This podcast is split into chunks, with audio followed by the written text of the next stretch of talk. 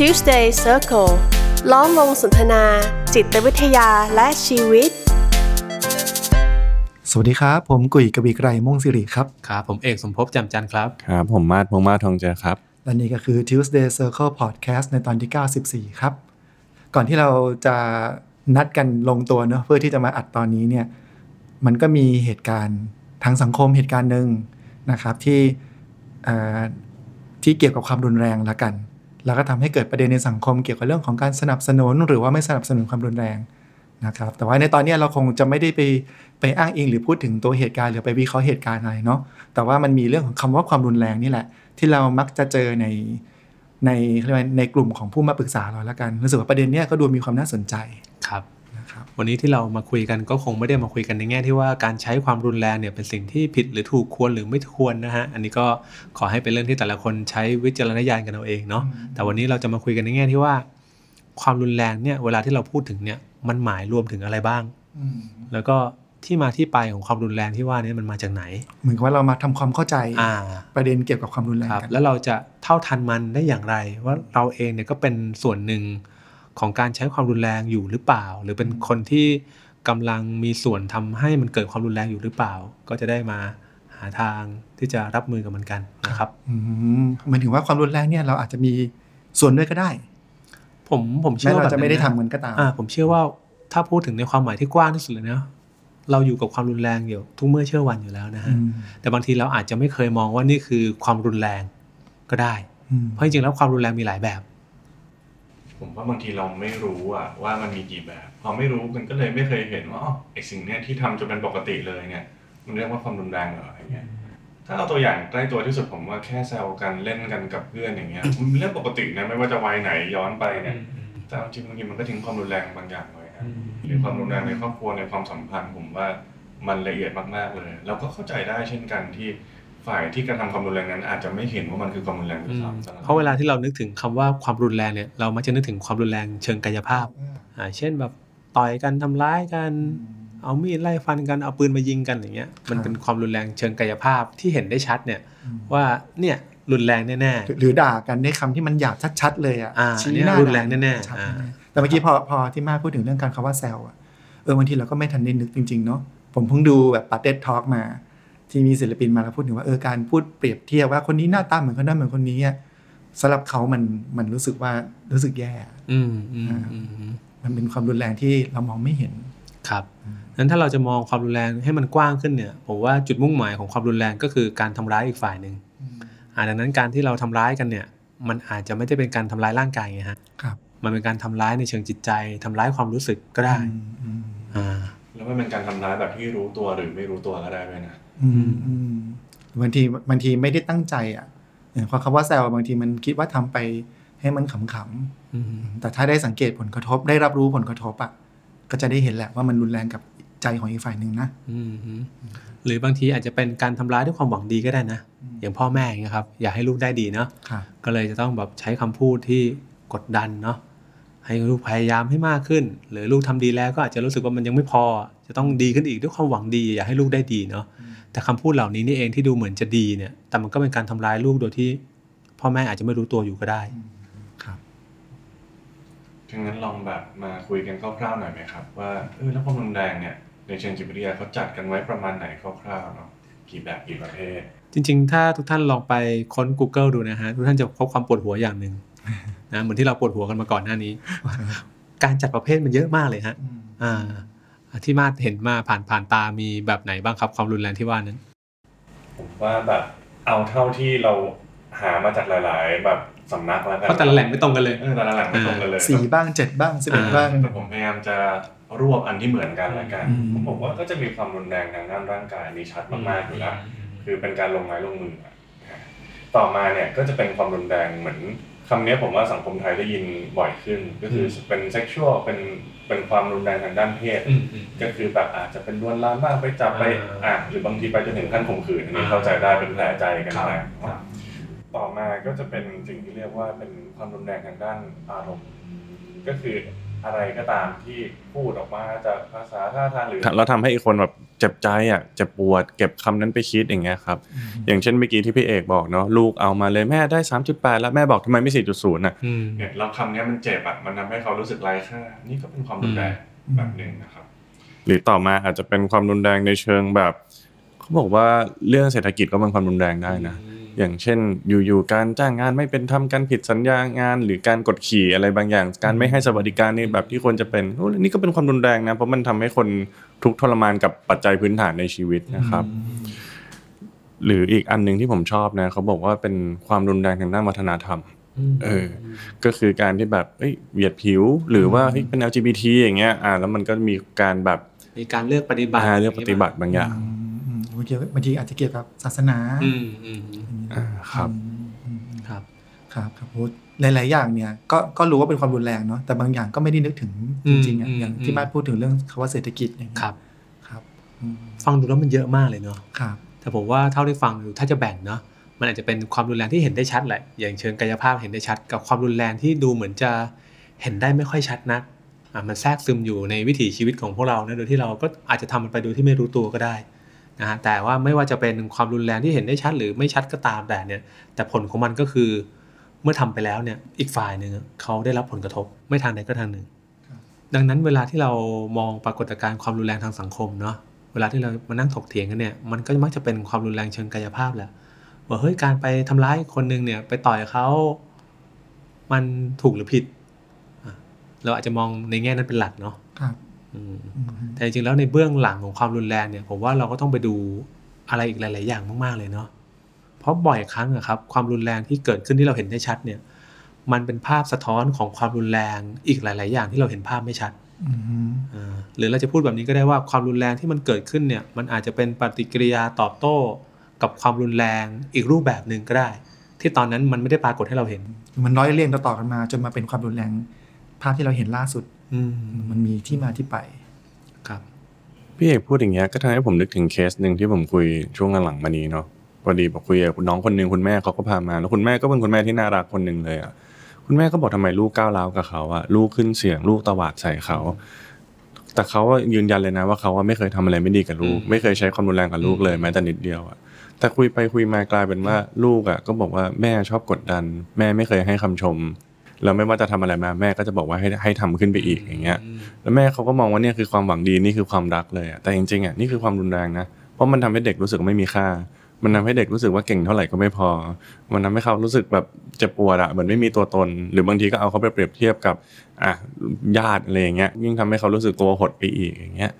ซึ่งพอเขาถูกทำอย่างนี้บ่อยๆเขาไม่ไหวอะเขาก็รู้สึกเขาก็อยากจะปกป้องตัวเองอะ เขาก็เลยสวนไปว่าพอได้แล้วอะไรเงี้ยก็มีการตวาดใส่แม่กลับไปอย่ามาเปรียบเทียบอย่างนี้อย่าพูดอย่างนี้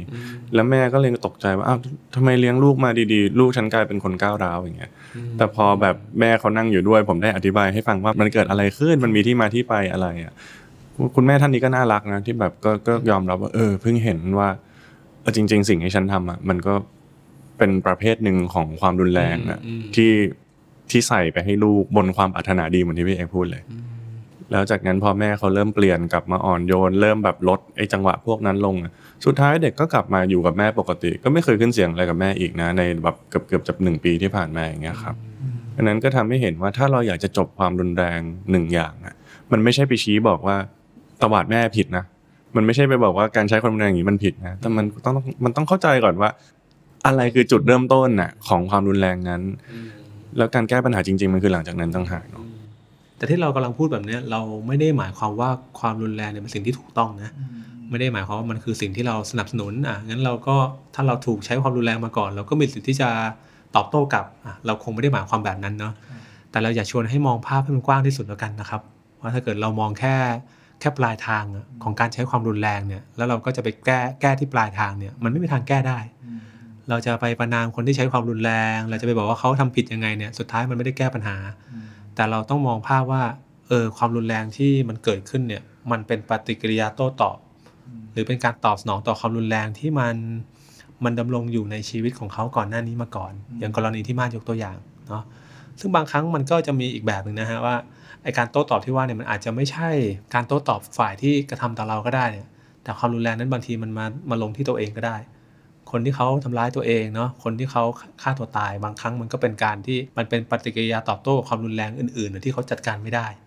อ่าอันนี้ก็เป็นที่สิ่งที่องค์การอนามัยโลกเขาแบ่งประเภทไว้เหมือนกันอ่าเขาแบ่งว่าความรุนแรงเนี่ยถ้าแบ่งในแง่ของมิติเนาะมิติว่ามันมันมุ่งไปที่ไหนเนี่ยมันมีสามแบบ อันที่หนึ่งเป็นความรุนแรงที่มุ่งที่ตัวเองเหมือนกับเราทำอะไรคนอื่นไม่ได้อะเราถูกกดขี่เราถูกข่มเหงแต่เราไม่สามารถไปโต้ตอบคนอื่นได้ เราก็เอาความรุนแรงนั้นมาใส่ตัวเราเอง มันก็เกิดขึ้นมาเป็นการทำร้ายตัวเอง การฆ่าตัวตาย และทำร้ายตัวเองก็มีหลายแบบนะฮะทำร้ายตัวเองมันไม่ได้หมายความว่าเอาแค่เอามีดมากรีดข้อมือหรือไปทำอะไรตัวเองเจ็บตัวอย่างเดียวเนี่ยแต่การไปใช้ชีวิตสุ่มเสี่ยง การไปเสพอะไรอะเสพยาใช้สารเสพติดเพื่อให้แบบเอ้ยเออชีวิตมันมันมันเป็นแบบนั้นน่ะอะก็อาจจะเป็นอีกรูปแบบหนึ่งของการทำร้ายตัวเองนะฮะอะนอกจากทำร้ายตัวเองแล้วบางที เราก็อาจจะทนไม่ไหว ถึงขั้นที่จะลุกขึ้นมาโต้ตอบกับคนที่ เคยใช้ความรุนแรงกับเรา หรือกำลังใช้ความรุนแรงกับเราอยู่ก็ได้อะที่มายกตัวอย่างเนาะเอ้ยน้องคนนั้นอาจจะไม่ไหววันหนึ่งก็ต้องลุกขึ้นมา อาจจะด่าแม่กลับใช้คำพูดไม่ดีกับแม่จากก่อนหน้านี้อาจจะไม่เคยใช้มาก่อนก็ได้ แต่วันนั้นมันไม่ไหวแล้ว นี่เป็นปฏิกิริยาโต้ตอบเป็นความรุนแรงที่โต้ตอบกลับไปจากความรุนแรงที่เขาเคยได้รับมาก่อนอ่าแต่สังคมอาจจะไม่ได้มองว่าเขาได้รับความรุนแรงอะไรนั้นเมื่อแม่เขาเลี้ยงดูเขาเป็นอย่างดี พูดจาดีเนะดูแลดี แต่นั่นแหละครับนั่นคือรูปแบบไงแต่มันแฝงไปด้วยความรุนแรง เพราะว่าในความเจตนาดีนั้นเนี่ยมันมีการทำร้ายความรู้สึกของอีกฝ่ายหนึ่งอยู่นะครับแล้วก็อันสุดท้ายนะครับ มันเป็นความรุนแรงรวมหมู่อะมันคือสังคมในวงกว้างอะที่ใช้ความรุนแรงร่วมกัน เหมือนเราเห็นไปในทิศทางเดียวกันน่ะอะผมไม่อยากเอ่ยถึงสถานการณ์นะแต่ประมาณว่าถ้าสังคมเห็นดีเห็นงามตรงกันเนี่ยในเรื่องเรื่องหนึ่งเนี่ยครับอ้าว นั่นแหละคือความรุนแรงแบบรวมหมู่อืมนะครับทุกๆความรุนแรงแน่นอนครับ มันมีที่มาดังนั้นเนี่ยผมว่าเราจะแก้ปัญหาเรื่องนี้ได้ เราต้องเข้าใจที่มาที่ไปของมันนะครับครับ ย้อนกลับไปที่มาดพูดเมื่อกี้นี้เอ่อที่พูดถึงน้องคนหนึ่งที่ดูเหมือนจะมีประเด็นกับผู้ผู้ปกครองกับแม่โดยตรงเนาะแต่มันก็มีความรุนแรงประเภทที่คนที่เราไปกระทำด้วยอะแต่จริง ๆ แล้วเขาไม่ได้กระทำอะไรกับเราอืมอืมอืมอืมแต่เราอาจจะไปเจออะไรบางอย่างมาอย่างบางคนเนาะทะเลาะกับครอบครัว แต่มาลงกับแฟนอืมหรือเครียดเรื่องเรียน แต่ว่าไปลงกับเพื่อนอืมอืมอะไรเงี้ยนะครับ หรือว่าพอในมิติทางสังคมเนี่ย มันอาจจะเป็นเรื่องของอืมรับผลกระทบอื่น ๆ เรื่องนั้นไม่ได้ไม่ได้กระทบเราโดยตรงอะ่ะยกตัวอย่างเช่นเวลาคนเสพข่าวสารเนาะแล้วเห็นในข่าวว่าเอ้ยมีคุณมีพ่อทำร้ายลูก แล้วคนคนนั้นก็รู้สึกสะเทือนใจไปด้วยอะ่ะแล้วเราก็จะมีความคิดที่รุนแรง หรือเวลาเราเห็นพ่อโดนทำร้าย หรือโดนจับเนี่ย เราก็รู้สึกสะใจไปเนี่ย เออมันมันก็เป็นความรุนแรงรูปแบบหนึ่งเนาะที่ปรากฏขึ้นในใจเราโปรเจกต์ไปที่ไปที่คนคนหนึ่งอะทั้งๆที่เขาไม่ได้ทำอะไรเรา แต่ว่าอย่างที่พี่เอกชวนเมื่อกี้เนี่ยว่า ความรุนแรงไม่ได้จบลงที่การไปจำกัดตัวพฤติกรรมตัว action ว่านี่สิ่งรุนแรงมันเป็นสิ่งผิดอย่าไปทำแล้วหรือว่าประณาม แต่ทำความเข้าใจได้ว่า ความรุนแรงมันเกิดขึ้นมันมีที่มา คนเราจะใช้ความรุนแรงได้เนี่ย มันต้องถูกกระทบไม่ทางใดก็ทางหนึ่ง ไม่ว่าจะโดยตรงหรือโดยอ้อม แต่พูดแบบนี้ก็ไม่ได้เป็นการพูดเพื่อหาข้อแก้ต่างให้กับผู้ที่ใช้ความรุนแรงนะครับอะเพราะก็จะมีมุมมองหนึ่งตรงที่ว่าอะไรก็ตามเนี่ยที่ไปพยายามจะอธิบาย พยายามจะทำความเข้าอกเข้าใจเหตุผลหรือที่มาของคนที่ใช้ความรุนแรงเนี่ยจะกลายเป็นว่าไปแก้ต่างให้เขา แต่ผมไม่ได้มองว่านี่คือการแก้ต่างนะ ผมมองว่านี่คือการพยายามทำความเข้าใจครับเพราะถ้าเราไม่เข้าใจแล้วนะฮะเราไม่มีทางแก้ปัญหาได้ พอพอพยายามจะไปจำกัดที่ตัวความรุนแรงหรือตัวพฤติกรรมอะ มันกลับทำให้ความรุนแรงมันทวีคูณอืมอืมแบบพอเราไปประนามเนี่ย สิ่งนี้มันเป็นสิ่งผิดปุ๊บอีกฝ่ายหนึ่งหรือยิ่งรู้สึกว่าถูกถูกบีบถูกบีบอัดอะมันก็ยิ่งโต้ตอบเนาะความรุนแรงก็ยิ่งทวีคูณยิ่งขยายเพราะฉะนั้นเราอาจจะยังไม่ได้ข้อสรุปหรอกว่าสุดท้ายแล้วเราจะแก้หรือหรือขจัดให้ความรุนแรงหมดไปจากสังคมได้ยังไง แต่มันมีจุดตั้งต้นที่การทำความเข้าใจว่าความรุนแรงมันมาจากไหน มากกว่าที่จะไปจัดการที่ตรงปลาย ผมว่าเราได้เข้าใจแล้วล่ะ ว่าความรุนแรงมีกี่ประเภทเนาะแล้วเราก็มักจะตอบสนองความรุนแรงด้วยความรุนแรงเสมอ แต่ทีเนี้ยปรากฏการณ์อีกสิ่งที่มันน่าสนใจก็คือ แล้วถ้าเราไม่ได้อยู่ในความรุนแรงนั้นเองเนาะแต่เราเป็นผู้เสพข่าว แต่เราก็ดันรู้สึกเฮ้ยสะใจไปด้วยอย่างเงี้ย ปรากฏการณ์เนี้ยมันอธิบายผ่านหลักคิดทางจิตวิทยาได้ไหมครับ อืมอืมอืมครับ ผมว่า เวลาที่เรารู้สึกสะใจเนาะเวลาที่เราเห็นคนที่ใช้ความรุนแรงต่อกันเนี่ย นั่นหมายความว่าคนที่ถูกใช้ความรุนแรงเนี่ยเป็นคนที่มันมีอะไรบางอย่างในตัวเขาเนี่ยที่เราไม่เห็นด้วยอะอย่างกรณีข่าวล่าสุดก็ได้เฮ้ยสังคมคนในสังคมจำนวนมาก ดูเหมือนจะเห็นดีเห็นงาม หรือว่าดูเหมือนจะสะใจอะแต่ถามว่าทำไมเขาต้องสะใจอย่างนั้นเหรอเขามีอะไรผิดปกติหรือเปล่าถึงไม่สะใจ จริงๆแล้วมันก็เข้าเข้าใจได้นะฮะ อันในแง่หนึ่งแน่นอนแหละคนที่เราไม่ชอบได้รับผลที่ไม่ดีเนี่ยเราย่อมสะใจแหละ แต่ถามว่าทุก ๆ คนที่เราไม่ชอบแล้วเราอยากให้เขาถูกทำร้ายหรือเปล่าไม่ใช่นะผมว่าในในชีวิตเราเนี่ยเรามีสิ่งต่างๆ ที่เราไม่พอใจผู้คนรอบๆตัวเราเต็มไปหมดนะแต่ถามว่าเราจะไปรู้สึกอยากให้เขาถูกทำร้าย หรืออยากให้เขาเจ็บปวด อยากให้เขาจะต้องรู้สึกแย่อะไรหรือเปล่าเราก็คงไม่คิดไปถึงขั้นนั้นเนาะแต่เมื่อใดก็ตาม แต่ที่เรารู้สึกว่าสิ่งที่คนคนนั้นทำเนี่ยมันมีผลกระทบมาถึงเรา มันไม่ใช่แค่ความไม่พอใจอะ ความขัดใจเฉยๆเนี่ยแต่มันมีผลกระทบจริง ๆ เนี่ยผมว่าไอ้การที่เราจะรู้สึกว่าเขาควรจะได้รับผลกระทบบางอย่างเนี่ย มันก็จะยิ่งรุนแรงขึ้นอืมนั้นผมไม่ได้มองว่าคนที่สะใจเนี่ยเขาสนับสนุนการใช้ความรุนแรงนะอาจจะมีบางคนก็ได้นะแต่ผมไม่ได้มองทั้งหมดเนี่ยแต่ผมมองว่านี่คือปฏิกิริยาสามัญธรรมชาติมาก ๆ เลยอืมอืมเพราะเรารู้สึกว่าสิ่งเนี้ยมันทำร้ายเราอยู่มันกระทบกับเราอยู่ แล้ววันดีคืนดีมีคนที่มาทำให้สิ่งสิ่งเนี้ย มันอาจจะไม่ได้หายไปนะ แต่มันดูเหมือนกับคนที่ทำอะได้รับผลเนี่ยอืมมันเหมือนกับมันช่วยปลอบประโลมหรือมันช่วยเยียวยาอะไรบางอย่างในใจเราได้เหมือนกันนะครับแม้เราจะไม่ได้เห็นด้วยกับสิ่งที่อีกฝ่ายหนึ่งทำเหมือนกับสิ่งที่เขาสนับสนุนหรือพึงพอใจ มันไม่ใช่ตัวตัวความรุนแรงโดยตรงอืมแต่เป็นการที่ได้เห็นว่าคนคนนี้ได้รับผลในสิ่งที่เขากระทำที่เรารู้สึกว่าถูกกระทบ ซึ่งซึ่งมันก็เกิดขึ้นได้จากกับทั้งสองฝ่ายนะอะถ้าเราพูดถึงคำว่าการเมืองมันมีสองฝ่าย เมื่อกี้ที่เราใช้คำว่าคนส่วนมากมันก็เป็นคนส่วนมากฝั่งอีกฝั่งหนึ่งอะอะถ้าเราเสพ Facebook คนละเพจเนี่ยคำว่าส่วนมากมันก็ก็คนละด้านกันนะอืมผมว่าอธิบายปรากฏการณ์นี้ผ่านเรื่องอื่นที่ไม่ใช่การเมืองดีกว่าเนาะเพื่อเราจะเห็นภาพชัดขึ้นอะผมยกตัวอย่างอย่างนี้เลยครับ สมัยมัธยม ผมเชื่อว่าทุกคนต้องผ่านอาจารย์ฝ่ายปกครองมาอะไม่ว่าจะยุคไหนก็ตามเนาะผมก็เคยเจอแบบว่าเพื่อนผมนี่แหละ เหมือนกับเขาก็เป็นคนแบบเป็นเด็กเรียนนะไม่เคยมีปัญหากับอาจารย์ฝ่ายปกครองเลย แต่เขาก็จะเห็นว่าเพื่อนๆที่เขารักเนี่ยโดนอาจารย์ฝ่ายปกครองเล่นอยู่ตลอดเลย แล้วอาจารย์ฝ่ายปกครองก็มักจะพูดแบบประโยคแรงๆอะแบบไอเด็กพวกนี้เหลือขอแบบมันไม่แกจบไปทำอะไรไม่ได้หรอกมันก็จะมันก็มีความรุนแรงในทางวาจาในการดูถูกอะไรก็ตาม แต่แน่นอนนะว่าเพื่อนผมก็อาจจะทำอะไรไม่ดีมาก่อนจนอาจารย์ต้องโมโหคือ อย่างที่บอกว่าความรุนแรงมันต่อยอดส่งไปส่งมากันอยู่ตลอดเวลาเนาะ แต่ทีเนี้ยพออาจารย์คนนี้เขาก็มีอำนาจเนาะอำนาจเขาเหนือกว่าในฐานะอาจารย์ในฐานะฝ่ายปกครองเนี่ย ทุกคนก็ต้องฟังฟังเขาอะเขาจะทำโทษอะไรยังไงก็ต้องโดนไม่ได้มันก็โต้ตอบกลับไม่ได้จนกระทั่งวันหนึ่งเพื่อนผมทนไม่ไหวอะก็คือเหมือนไปทำอะไรบางอย่างแล้วกันที่ไม่น่ารักเท่าไหร่กับอาจารย์คนเนี้ยแต่ปรากฏว่าเพื่อนเกือบทั้งหมดอะก็แบบสะใจอะ แล้วไอ้เพื่อนคนเนี้ยที่เป็นนักเรียนดีเด่น ไม่เคยทะเลาะกับอาจารย์ฝ่ายปกครองเลย ก็ดันดูจะสะใจไปด้วยจนผมประหลาดใจว่าอ้าวเดี๋ยวแกไปทะเลาะกับอาจารย์ฝ่ายปกครองตอนไหนอะไรอย่างเงี้ยแต่สุดท้ายนะเขาก็หลุดออกมาว่าเขาก็ไม่เคยมีประเด็นอะไรกับอาจารย์คนนี้หรอกแต่เขาแค่รู้สึกว่าไม่เห็นด้วยกับหลายๆอย่างที่คนนี้ทำโดยเฉพาะบางทีมันทำกับเพื่อนสนิทเขา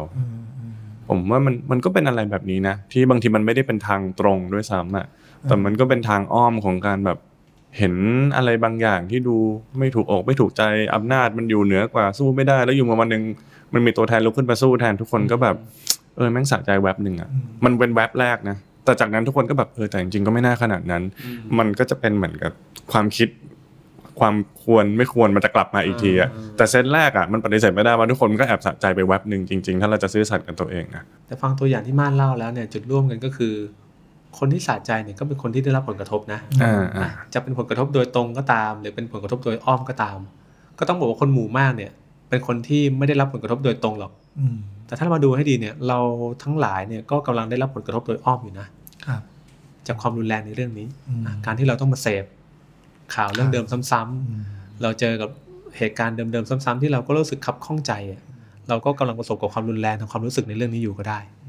แล้วพอคนที่กระทำความรุนแรงในเรื่องนี้ได้รับผลเนี่ย เราก็เลยสะใจขึ้นมา หรือคนที่เรารู้สึกชื่นชม ชื่นชอบถูกกลันแกล้งเราเรารู้สึกอย่างนั้นอยู่อืมอะไรเงี้ยบางทีมันก็โกรธแทนนะแม้จะไม่ใช่เรื่องของเราอืมหรืออีกอันหนึ่งผมว่าอันนี้ลึกไปอีกระดับหนึ่งนะครับ มันคือการแบบมันคือการมีประสบการณ์ทับซ้อนกันเออครับในเชิงจิตวิทยาก็คือสมมุตินะว่า ผมอาจจะไม่ถูกกับพ่อผมอะสมมตินะ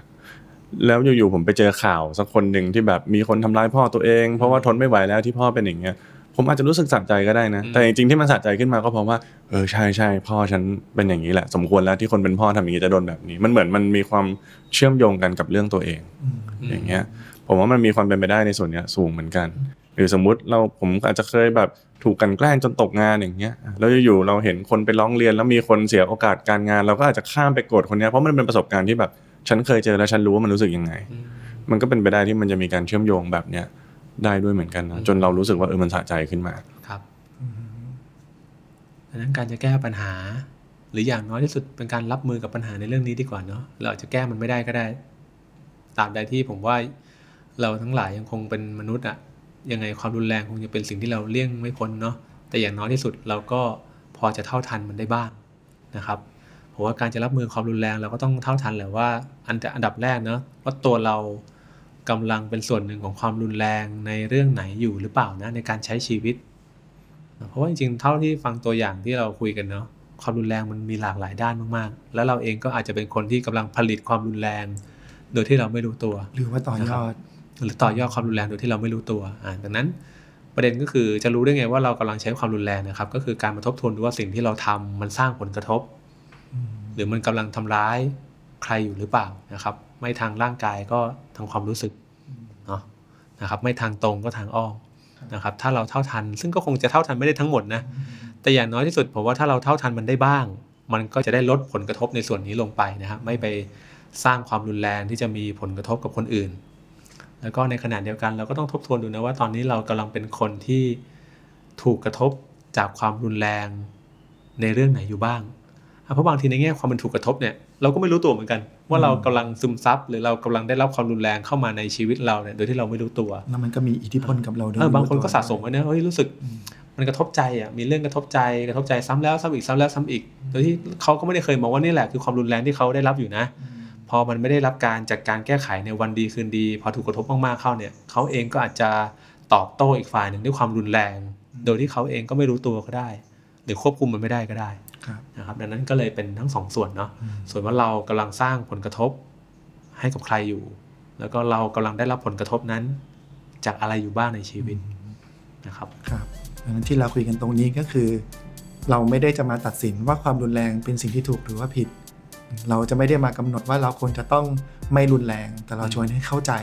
แล้วพอเข้าใจแล้วมันก็จะเป็นทางเลือกได้สำหรับทุกคนว่าอืมถ้าเราไม่ได้สนับสนุนความรุนแรง แล้วเราอยากจะยุติมันเรา เลือกได้นะ เหมือนอำนาจของการเลือกมันจะเกิดหลังจากที่เราเห็นว่าเรากำลังได้รับผลกระทบจากความรุนแรงแบบไหนอยู่เนาะเพราะถ้าเรายังไม่เห็นเราก็มันก็ยังนึกไม่ออกว่าจะรับมือกับเรื่องนั้นยังไงอืมอืมอืมครับ โอเคครับงั้น Tuesday Circle Podcast ในตอนที่ 94 นี้ก็ประมาณนี้นะครับ เดี๋ยวเดี๋ยวเรามาติดตามกันเนาะว่าในเทปหน้าเราจะมีประเด็นอะไรที่น่าสนใจหรือว่าอาจจะเป็นเหตุบ้านการเมืองอย่างเงี้ย ที่มันก็จุดประเด็นจุดประกายคนน่าสนใจบางอย่างที่เชื่อมโยงกับประเด็นทางจิตวิทยาได้นะครับ ก็ขอบคุณทุกท่านที่ติดตามฟังกันครับ สวัสดีครับครับสวัสดีสควัสดีครัรับบ Tuesday Circle ล้อมวงสนทนา จิตวิทยาและชีวิต